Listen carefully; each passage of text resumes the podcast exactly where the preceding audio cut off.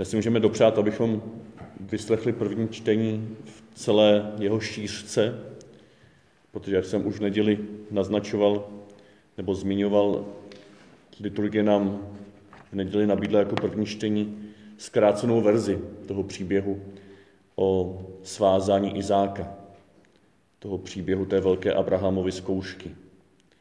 A jsou tam vynechané verše, které jsou moc důležité pro pochopení toho příběhu. A tak si teď poslechněme celou tu 22. kapitolu první knihy Mojžíšovi. Čtení z první knihy Mojžíšovi. Po o něch událostech Bůh zkoušel Abrahama a řekl mu, Abrahame, odpověděl, tady jsem. Bůh řekl, vezmi svého syna, toho jediného svého, toho, kterého miluješ, Izáka, a jdi do země Moria. A obětuj ho tam jako zápalnou oběť na jedné z hor, o níž ti řeknu. Abraham vstal časně z rána, osedlal osla, vzal sebou dva své služebníky a svého syna Izáka.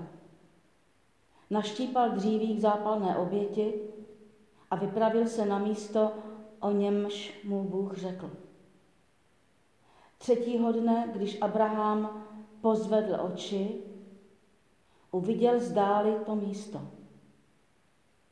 Tu řekl Abraham svým služebníkům, zůstaňte zde s oslem a já s chlapcem půjdeme tamhle, pokloníme se Bohu a pak se k vám vrátíme. Abraham vzal dříví k zápalné oběti, naložil je na svého syna Izáka a do rukou si vzal oheň a nůž. A tak šli oba spolu. Cestou se Izák obrátil na svého otce Abrahama a řekl, otče, odpověděl, tady jsem, můj synu. Izák na to, hleď, tady je oheň a dříví, ale kde je ovce k zápalné oběti? Abraham odpověděl, Bůh uvidí beránka k oběti zápalné, můj synu. A šli oba spolu dál. Když došli na místo, o němž mu Bůh řekl, vystavil tam Abraham oltář, narovnal dříví, svázal svého syna Izáka a položil ho na oltář nahoru na dříví. Pak vztáhl Abraham ruku a vzal nůž, aby zabil svého syna. Tu hospodinův anděl na něho zavolal z nebe. Abraháme, Abraháme. Ten odpověděl, tady jsem. Anděl řekl, nevztahuj svou ruku na chlapce a nic mu nedělej. Neboť nyní vím, že se bojíš Boha, když mi neodpíráš svého syna, své jediné dítě.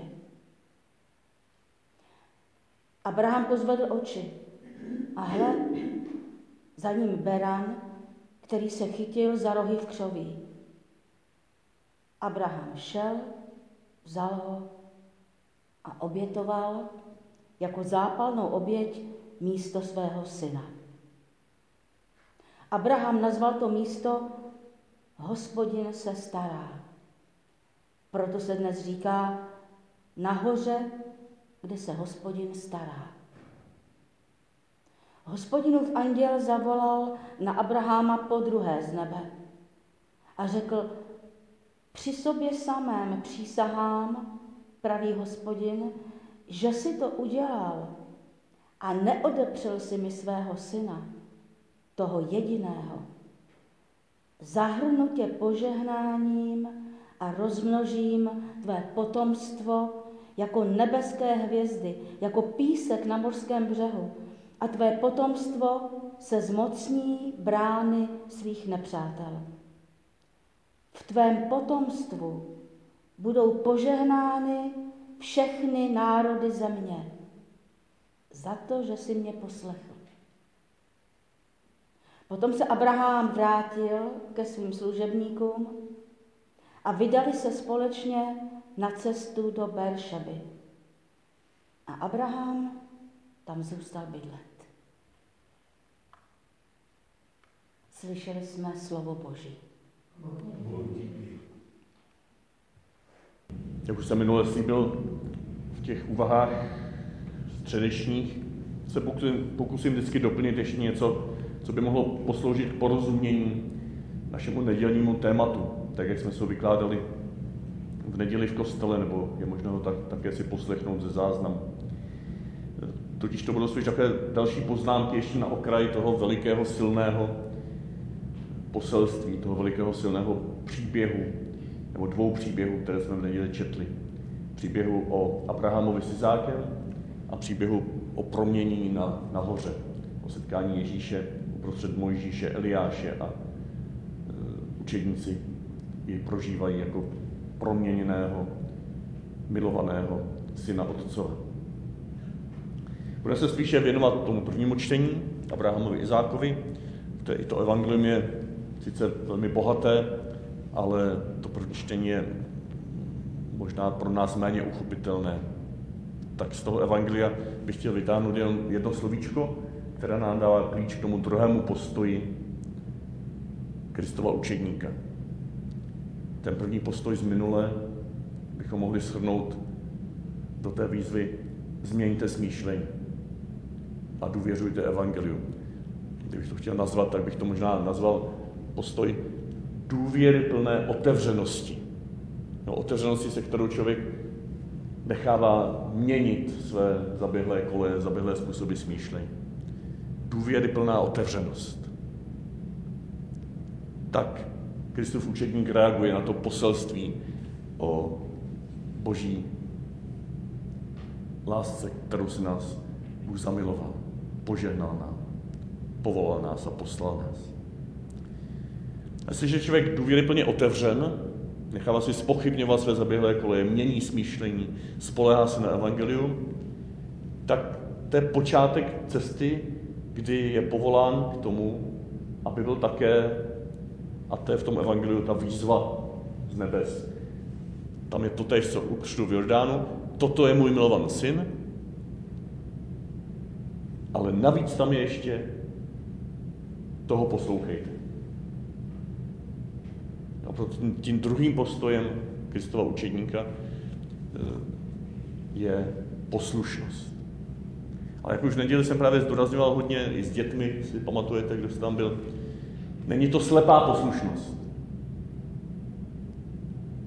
Ono i z té větičky Evangelia, toto je můj milovaný syn, toho poslouchejte, tak se nepřímo naznačuje, jaká to je poslušnost. Je to poslušnost vůči milovanému synu, ve kterém my jsme milováni, jak jsme se to už e, vykládali na svátek vstupání.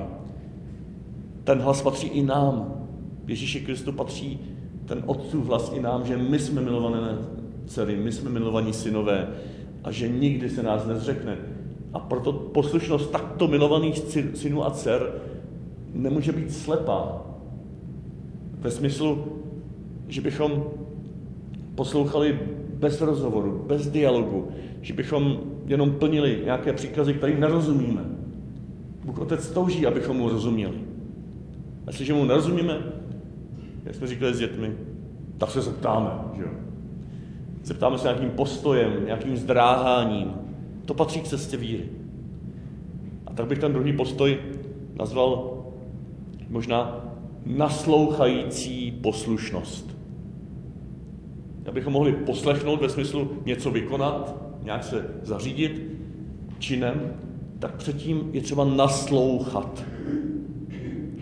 Slepá poslušnost je opak naslouchající poslušnosti. Slepá poslušnost je nenaslouchající poslušnost. Jo, já poslouchám vlastně, když mi někdo něco řekne, spíš svůj vlastní hlas, svou vlastní představu o tom, co mi vlastně řekl. Já poslouchám ještě dřív, než ho pochopím. To je neúcta k tomu, kdo mě něco říká. Každé slovo je mnohoznačné a já potřebuji napřed pochopit, co mám vlastně dělat, nebo jak to ten druhý myslel a potom se s ním sladit. A to se týká i Bible, o tom jsme mluvili minule hodně.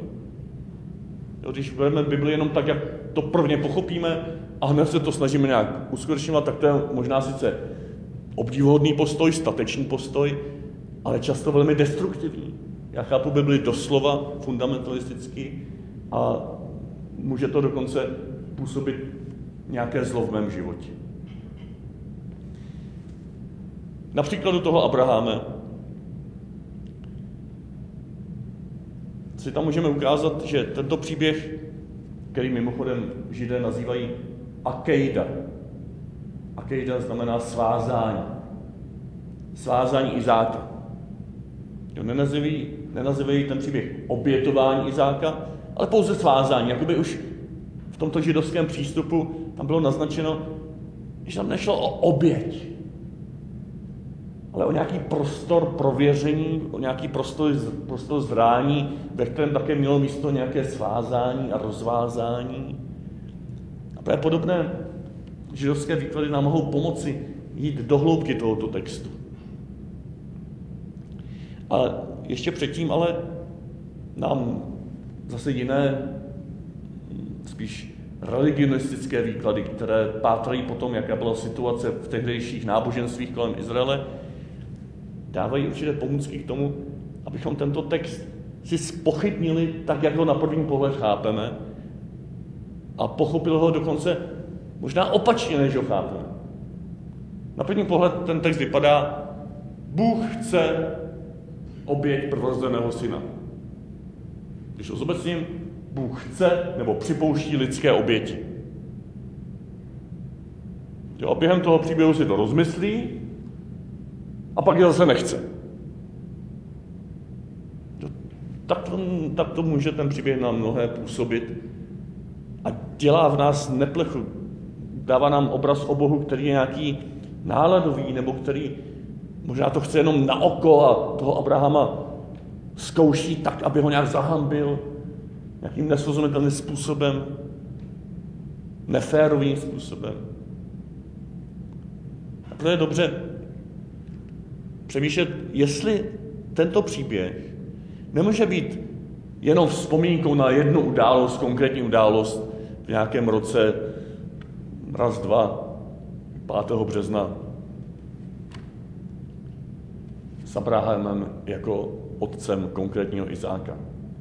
Možná, že v tom příběhu, podobně jako v mnoha starobilých biblických příbězích, a čím je ten příběh starší, tím to víc o něm platí, Možná v tomto příběhu, který má možná pravdivé jádro ve smyslu, že se něco takového někde událo a něco takového praoci Izraele si nesou jako svoji osobní zkušenost, ale možná do toho příběhu je vložena mnohá další zkušenost Izraele. Z celých dějin Izraele. Možná tam je načrtnuta celá etapa zrání Izraele k dospělé víře. Možná ten praotec Abraham je opravdu typem Izraelce nebo Izraelitů, kteří byli obklopeni původně byli obklopeni okolními náboženstvími, které praktikovaly lidské oběti. Féničané, Kananejci. A tam bylo běžné, že prováděli své prvorozence ohněm, aby utišili hněv svého božstva, nejvyššího božstva Meleka. A tuto praxi Izrael se zdá, že přejímal a praktikoval dokonce v nějaké části své historie. Jsou texty, které si můžete vyhledat. Tam je potom papír, který si můžete vzít a z toho si ty texty vyhledat, kde v písmu jsou velmi vážné zákazy těchto lidských obětí, Vůči Izraeli, ne vůči okolním národům. Tam prostě, co hospodin mohl dělat vůči národům, kterého ne, neposlouchali, kterému nenaslouchali. Ale Izrael ho poslouchal, chtěl ho poslouchat, naslouchal mu. A Izrael říká třeba, nebo říká, e, řekni synům Izraele, když dokoliv ze synů Izraele nebo z příchozích, kteří pobývají v Izraeli, vydá někoho ze svého potomstva Molekovi, jistě bude usmrcen. Ať na něj lid země hází kamen. Tam se vyhlašoval trest ukamenováním za to, kdyby někoho, někdo provedl ohněm svého prorozeného syna, aby uspokojil nějaké božstvo. Jo, vypadá to zase jako tvrdý trest, ale v tehdejším přemýšlení to lidé takhle potřebovali mít postavené, kdy Bůh takto vykřikuje doprostřed Izraele, tak to ne, moji milovaní, toto není váš způsob jednání. A další texty, ještě konkrétnější. A tak tenhle ten příběh o Abrahamovi se zdá, že ilustruje, jak se Izrael postupně vyvíjel, jak laškoval s lidskými obětmi a nakonec do tohoto izraelského laškování s tím, že by možná měli také provádět své prvozené syny ohněm v oběť svému hospodinu, tak do tohoto hospodin volá vášnivé, ne, já toto nechci Izraeli a nikdy jsem to nechtěl a nikdy chtít nebudu. To je první pohled na tenhle ten příběh o Abrahamovi. Když znáte film Chatrč, že se k tomu pořád vracím, tak se vám možná vybavuje jedna scéna, která s tím úzce souvisí. Vybavuje se? No, vlastně. Taky, ale já teď na, na mysli ještě něco dřívějšího, hned z počátku. Tam ta misi má ještě v hlavě tu legendu o indiánské princezně, kterou jí táta vyprávěl těch vodopádů. Jo, jak pořád umírali a byli nemocní ti indiáni z toho kmene. A velký duch nějak jim zjevil, že tato epidemie, smrtelná epidemie přestane, když se někdo obětuje a e, položí svůj život za celý, za celý kmen. Na dcera toho náčelníka šla na, ten, na tu skálu, že a skočila dolů. A ta epidemie přestala a od té doby tam teče ten vodopád. A potom tam jsou v tom stanu, už tábořej, že jo, je noc, a tam, tam misi se ptá, jak to, že musela zemřít? A táta se ptá, kdo? No ta indiánská princezna. No já nemyslím, že musela. Myslím, že si to sama zvolila. To, co udělala, zachránilo její lidi. A je to skutečný ten příběh? No mohl by být. Legendy obvykle pochází z pravdivých příběhů. Ale Ježíšova smrt, to není legenda, že ne? No, je to v Bibli, tak to musí být pravda. Tam si zase. A je velký duch jenom jiné jméno pro taťku? Tak to tam ta rodina nazývala Boha Otce, taťka. Ten táta říká, no on je duch a je velký, že? Teď to přijde. Ta, mis, ta maličká holčíka se ptá, tak jak to, že je takový zlý? Takže ten, kterému moje mamka říká taťko, je takový zlý. Proč si to myslíš? No velký duch žádal, aby princezna skočila z útesu, aby Ježíš zemřel na kříži. Nemyslíš, že je to škaredé? Víš co, když se vrátíme domů, maminka ti dá dobrou odpověď na tvoji otázku. Dobrá tátovská odpověď, ne? A tati, budu i já někdy muset skočit z útesu? Ne. ne, zlato. Ty nikdy nebudeš muset skočit z útesu. A mohl by to po mně Bůh někdy žádat? Ne, ani On to nebude od tebe žádat. Dobře, tak dobrou noc, tati. Dobrou noc.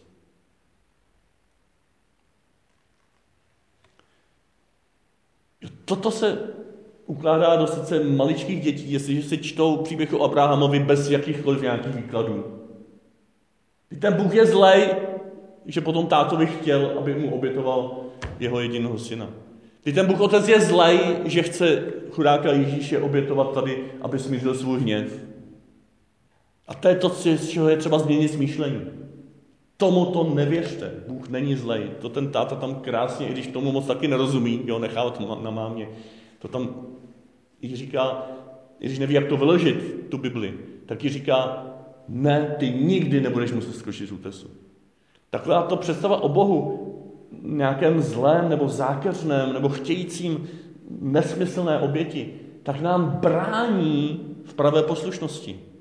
Brání nám v rozvoji hlubokého duchovního života, protože my neuděláme ten krok, který bude nějaký náročný, který bude do neznáma, který bude do boží náruče. A my ho neuděláme, protože se bojíme, že když se Bohu odevzdáme zcela, tak on po nás bude chtít něco, co nezvládneme. A proto ten první přístup tady tomu textu je spochybnit si tyhle ty hrozné představy, které se do nás ukládají. A možná pochopit také tento text jako, jak říkali otcové církve, jako předobraz té jediné lidské oběti, kterou Bůh připouští, kterou dokonce chce, ale jenom protože se na ní domluvil se svým jediným milovaným synem Ježíšem Kristem. On jí nechce, aby utišil svůj hněv. Oni společně jdou nahoru Golgota, otec se synem, syn s otcem,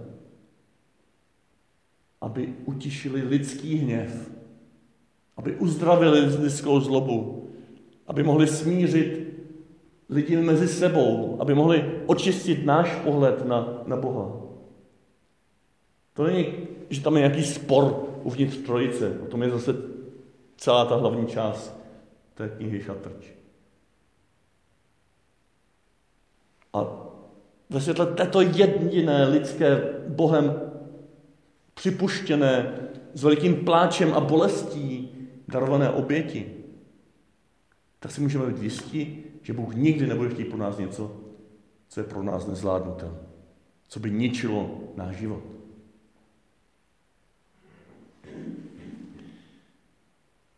A právě teprve ve světle téhle změny čtení, téhle změny smýšlení, toho prvního učitnického postoje, téhle důvěry v evangelium, že i tento text můžeme, máme, musíme číst ve světle evangelia,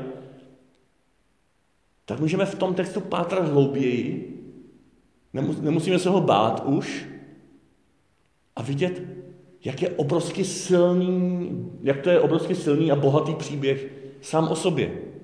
I pro Židy jako takové, kteří neznají evangelium nebo nepřijímají Krista v evangeliu. A proto jsme ho četli teďko celý. A zase jenom, jenom náznakově, můžete si ho na druhé straně toho listu vzít, přečíst s pár poznámkami, ale vnímat třeba, jak ten Abraham je přítomný, zcela přítomný vůči Bohu. Bůh ho tam na začátku volá Abraháme a on říká, tady jsem. Jo, to je postoj věrnosti Izraelity vůči hospodinu. Doslova to je hle já. Jo, hinený hebrejský. Hine, hle, ní já. Hle, já jsem ti zcela k dispozici, jsem ti zcela odezdán, hospodinu. Protože ty mě voláš jménem. Ty jsi mě požehnal. Já toužím po tvém dalším požehnání. Teď mě voláš jménem, tak tady jsem. Otvírám se ti. Po druhé tam říká Abraham Bohu, tady jsem až nahoře, při té vrcholné scéně, Abrahame, Abrahame, a zase, tady jsem. Jo, on je v neustálém naslouchání. Ta jeho poslušnost není jenom jednorázová. Kdyby byla jednorázová a slepá, tak na začátku, když mu řekne, aby vzal svého syna a přinesl ho tam na tu horu a obětoval ho tam, tak už dál neposlouchá v hrůze, ale protože je poslušný, protože je statečný, tak ve slepé hrůze ho tam donese a zakuchne. Už nic nebude poslouchat, už nic nebude řešit. To není postoj učetníka, tahle slepá poslušnost. A protože Abraham je dialogicky poslušný, trvale naslouchající, tak může tu svoji poslušnost neustále prohlubovat. Jo, on pochopil, že má vzít svého syna a jít na tu horu, ale pořád se ptá, já vnitřně, to tam není v tom příběhu výslovně řečeno, ale tušíme to tam. Ten příběh je těhotný tím vnitřním rozhovorem Abrahama s Bohem. Říká, bože, jak to vlastně myslíš? Teď to přece není možné. Jo, a díky tomu, že se spochybňuje to své vnímání příkazu vezmi svého syna a obětuj ho, tak díky tomu na konci také může slyšet Abrahame, Abrahame, prosím tě, jako tady vůbec nešlo o to, aby si zakuch, zabil svého syna. Tady šlo o tebe. Tady šlo o tvé vlastní dozrání, vztahu ke svému synu, vztahu ke mně. Jo, s dětma jsme si to trošku zkratkovitě ráno v neděli vysvětlovali tím, si pamatujete, když má někdo plišáka, že s utoženým uchem, a táta na něj zavolá, Karle, přines mi toho plišáka, já ho popravím. Jo, tam nějaký šum, jo, ten kluk slyší, já ho popravím a lekne se. A co, co, co, proč ho popraví? Ale protože tátovi důvěřuje, tak mu ho přinese a jde dál za tím tátou, že a říká, táto, jako dává mu ho a zároveň ho drží, že? A to je to prostřední tady jsem ještě mimochodem. On tam říká, Izák vůči Abrahamovi uh, uprostřed toho příběhu otče. Jo, chce s ním mluvit. On neví, co se děje. Říká otče. A Abraham teď říká vůči Izákovi to, se, to samé, co říká vůči Bohu. Hynený, tady jsem, hele já jsem ti k dispozici, tobě taky, stejně jako Bohu jsem k dispozici, tak tobě jsem k dispozici Izáku. Jo. A takže ten táta je k dispozici tomu dítěti. To, to dítě ví, že mu může důvěřovat. Spolehne se na toto evangelium o důvěře mezi otcem a synem. Na tuto radostnou zvěst. Přinese mu to, toho plišáka, ale jak by ho pořád ještě, ještě drží a ptá se, tati, jak jsi to vlastně myslel, a co jsi vlastně myslel? A ty tam zazní, ale kluku, ty jsi mě špatně pochopil, já jsem neříkal, přines mi plišáka, já ho popravím, ale já ho opravím. Já najednou řeknu, jo, tak to, to tady ho máš. A, on to zašije, nebo spraví do ucho a zase mu ho včas potom nějak vrátí. Podobně někdy to je s tím naším nasloucháním, s tím naším učednictvím. Jestliže je trvale naslouchající, jestliže ta poslušnost je připravená k činu, už něco děláme. Jo, nemůžeme pořád sedět jenom a čekat, až to všechno pochopíme dokonale.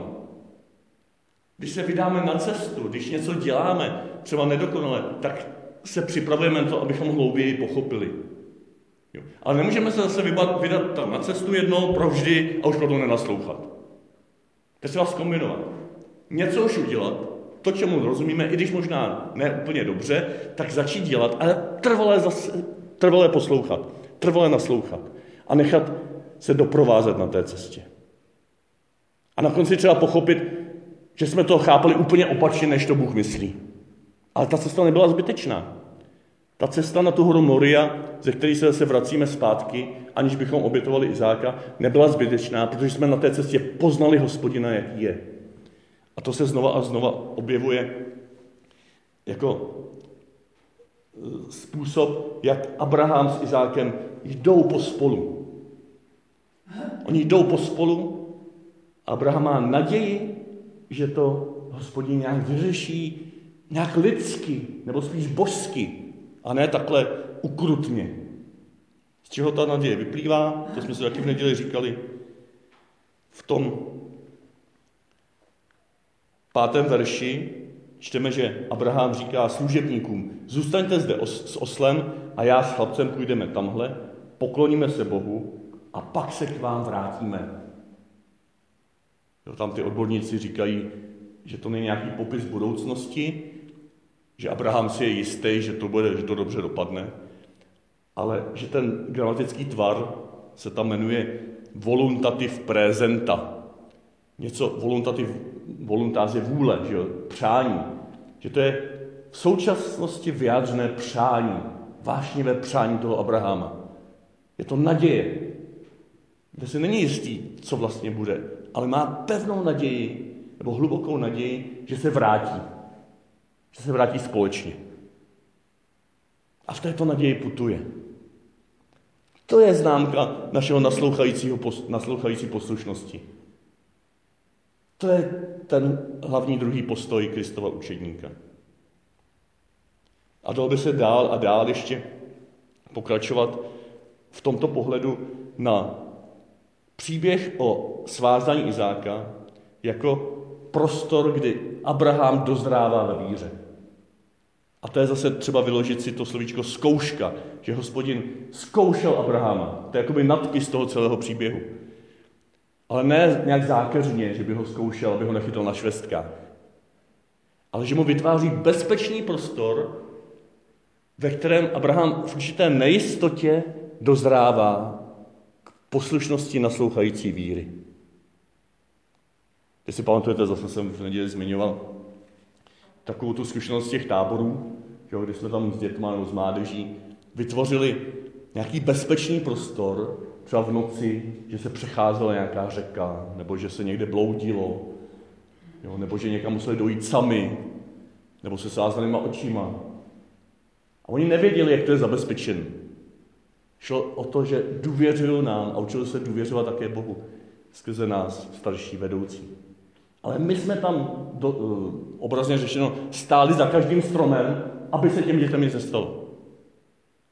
Jo, aby nezabloudili, aby se nestratili, aby v té řece se neutopili.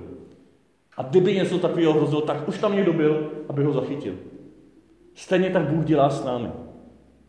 Jestliže prožíváme nějakou, nějaké období nejistoty, temnoty, tak já ho vnímám jako takového dobrého učitele, dobrého vedoucího tábora, který vytváří prostor, aby si sám ohmatal tu cestu tím nebezpečím, abych dozrál v důvěře, nějakých osobních dovednostech a schopnostech a vytrvalosti. A zároveň ale mě takhle zezadu chytá, kdyby něco. Jo, nenechá mě upadnout. Jako když táta učí jezdit na kole, že jo, kluka, tak ono drží pořád, drží, drží, pak ho pustí a ono to jede samo, ale on to pořád ještě je chvilku, chvilku za ním, aby se ujistil, že opravdu jede a nespadne. Zkouška jako prostor dozrání naší víry. Cesta k dospělosti naší víry. A ten poslední pohled může právě díky tomuto, že jsme poznali hospodina jako nezákeřného, věrného, trvale a něžně milujícího Boha, který ale nám tak důvěřuje, že nás nechává jít samotné v nějakých etapách naší cesty. Že nám nechává zakusit nebo dopřát, že nám dopřává to privilegium být těmi, kdo se musí spolehnout na něho v nejistotě, kde, kde ta naše důvěra se prohloubí a není to už ta dětinská důvěra, která hned je sice na v každém okamžiku nějakým bombonem, nějakým pozbuzením. Je to příběh, který nám dává odvahu projít temnotami našich životů. Tak potom za třetí se můžeme podívat na ovoce této cesty, protože je tak veliké, že nás může zase toto ovoce pozbudit, abychom měli odvahu k takovýmto zkouškám. A to ovoce, jak jsme ráno říkali, může být svoboda od majetku, svoboda od vlastních schopností, svoboda od vztahů a svoboda od našich představ o Bohu. Svoboda neznamená, že když se tohoto všeho zříkáme, tak že zůstaneme sami. Naopak.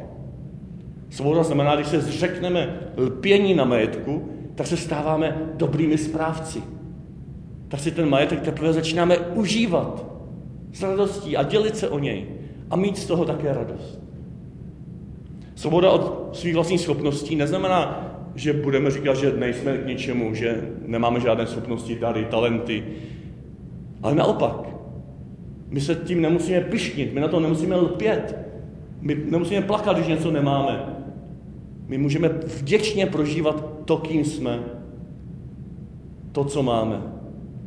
Pro sebe i pro druhé.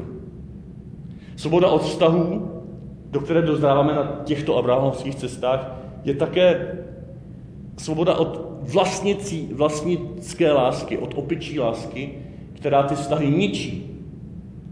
Teprve když poodstoupíme, když se necháme vysvobodit od této opičí lásky k čemukoliv mému, ke komukoliv mému, když ho se začnu učit propouštět do života, tak ten vztah najednou nabírá kvality, krásy a, a hloubky. Je to cesta od opičí lásky ke sdílející se a propouštějící lásce. Jako ten Abraham propustil Izáka. A svoboda od našich představ o, o Bohu, kdy sice s takovou nejistotou, on to člověku dává nějaký bezpečí, když může lpět na tom, že dárky nosí Ježíšek, že? a když potom zjistí, že ne, tak to může uvrhnout do krize víry. A jsou samozřejmě horší věci ještě, že nám spochybní někdo, že, že Bible nemá ve všem pravdu tak, jak ho ji chápu a tak, jak to čtu. A je hluboce pravdivá teprve na mnohem hlubší rovině mého vztahu s hospodinem a mého vztahu s druhými. A ne na, tom, na té rovině, jak to bylo. To člověka taky může u, uvést do krize víry a najednou, že tak čemu mám vlastně věřit a já tomu vlastně nerozumím a úplně Bibli zahodí. A to je jenom etapa, která zve k hlubšímu porozumění víry. K takovému, o, jakém se, o jaké se tady leta snažíme. A tato svoboda je symbolizovaná možná na konci toho příběhu, kdy jsme četli nebo slyšeli, že potom všem, kdy Abraham přijal nové požehnání od hospodina, nové ujištění, že jeho potomstva bude jako písku na mořském břehu, Nové ujištění o tom, že skrze Izáka právě, ve kterém se zřekl své budoucnosti, tak skrze něho se naplní toto požehnání. Tak potom čteme, a ještě kromě toho, že skrze toto potomstvo budou požehnány všechny ostatní národy. Jo, že to přinese užitek celému světu. Tak potom čteme, že se potom Abraham vrátil tam je ta korespondence. My se vrátíme k vám, služebníci, a na konci se ta obava nenaplnila, že Izák bude muset být zavražděn, takže on by se mohl státu vrátit zpátky k těm služebníkům. Jo? Ta naděje se osvědčila, ale jinak, než Abraham čekal. On nebyl zabit, ale nevrátil se s ním. Abraham se vrátil sám. Abraham se vrátil schopný propustit svého syna Izáka do jeho vlastního života, do jeho vlastní jedinečnosti, do jeho vlastní cesty, do jeho vlastního přínosu pro celý Izrael a pro celé lidstvo. Abraham se mohl radovat, že Izák zůstal jeho synem, ale vlastně jeho synem nezůstal. On prožil, že Izák je božím synem že Izák je z toho smíška Ischak, ten, který je k smíchu, doslova v hebrejštině, nebo ta Sára se smála, že bude mít dítě že v tak vysokém věku, když jim to hospodin oznámil. Tak z tohoto smíška se stává syn Boha živého. Ten, který byl jedním z praotců Izraele. Vedle Abraháma. Ne jako nějaký přívěšek od Abraháma poslušný přívěšek. Izák sám dozrál. Izák sám tímto společenstvím s otcem, který důvěřoval hospodinu a šel s ním společnou cestou, sám dozrál. My když propustíme někoho takto v lásce, tak mu dáváme šanci dozrát v jeho jedinečnosti. A oba můžeme potom novým způsobem slyšet, když se otevřou nebesa na našich horách proměnění, na našich temnotách i, i v prožitcích slávy můžeme slyšet, ty jsi můj milovaný syn, ty jsi má milovaná dcera, v tobě jsem měl zalíbení, nikdy se se mnou bát nemusíš. A teď od tebe také očekávám s velikou důvěrou, že mě budeš tímto naslouchajícím způsobem poslouchat.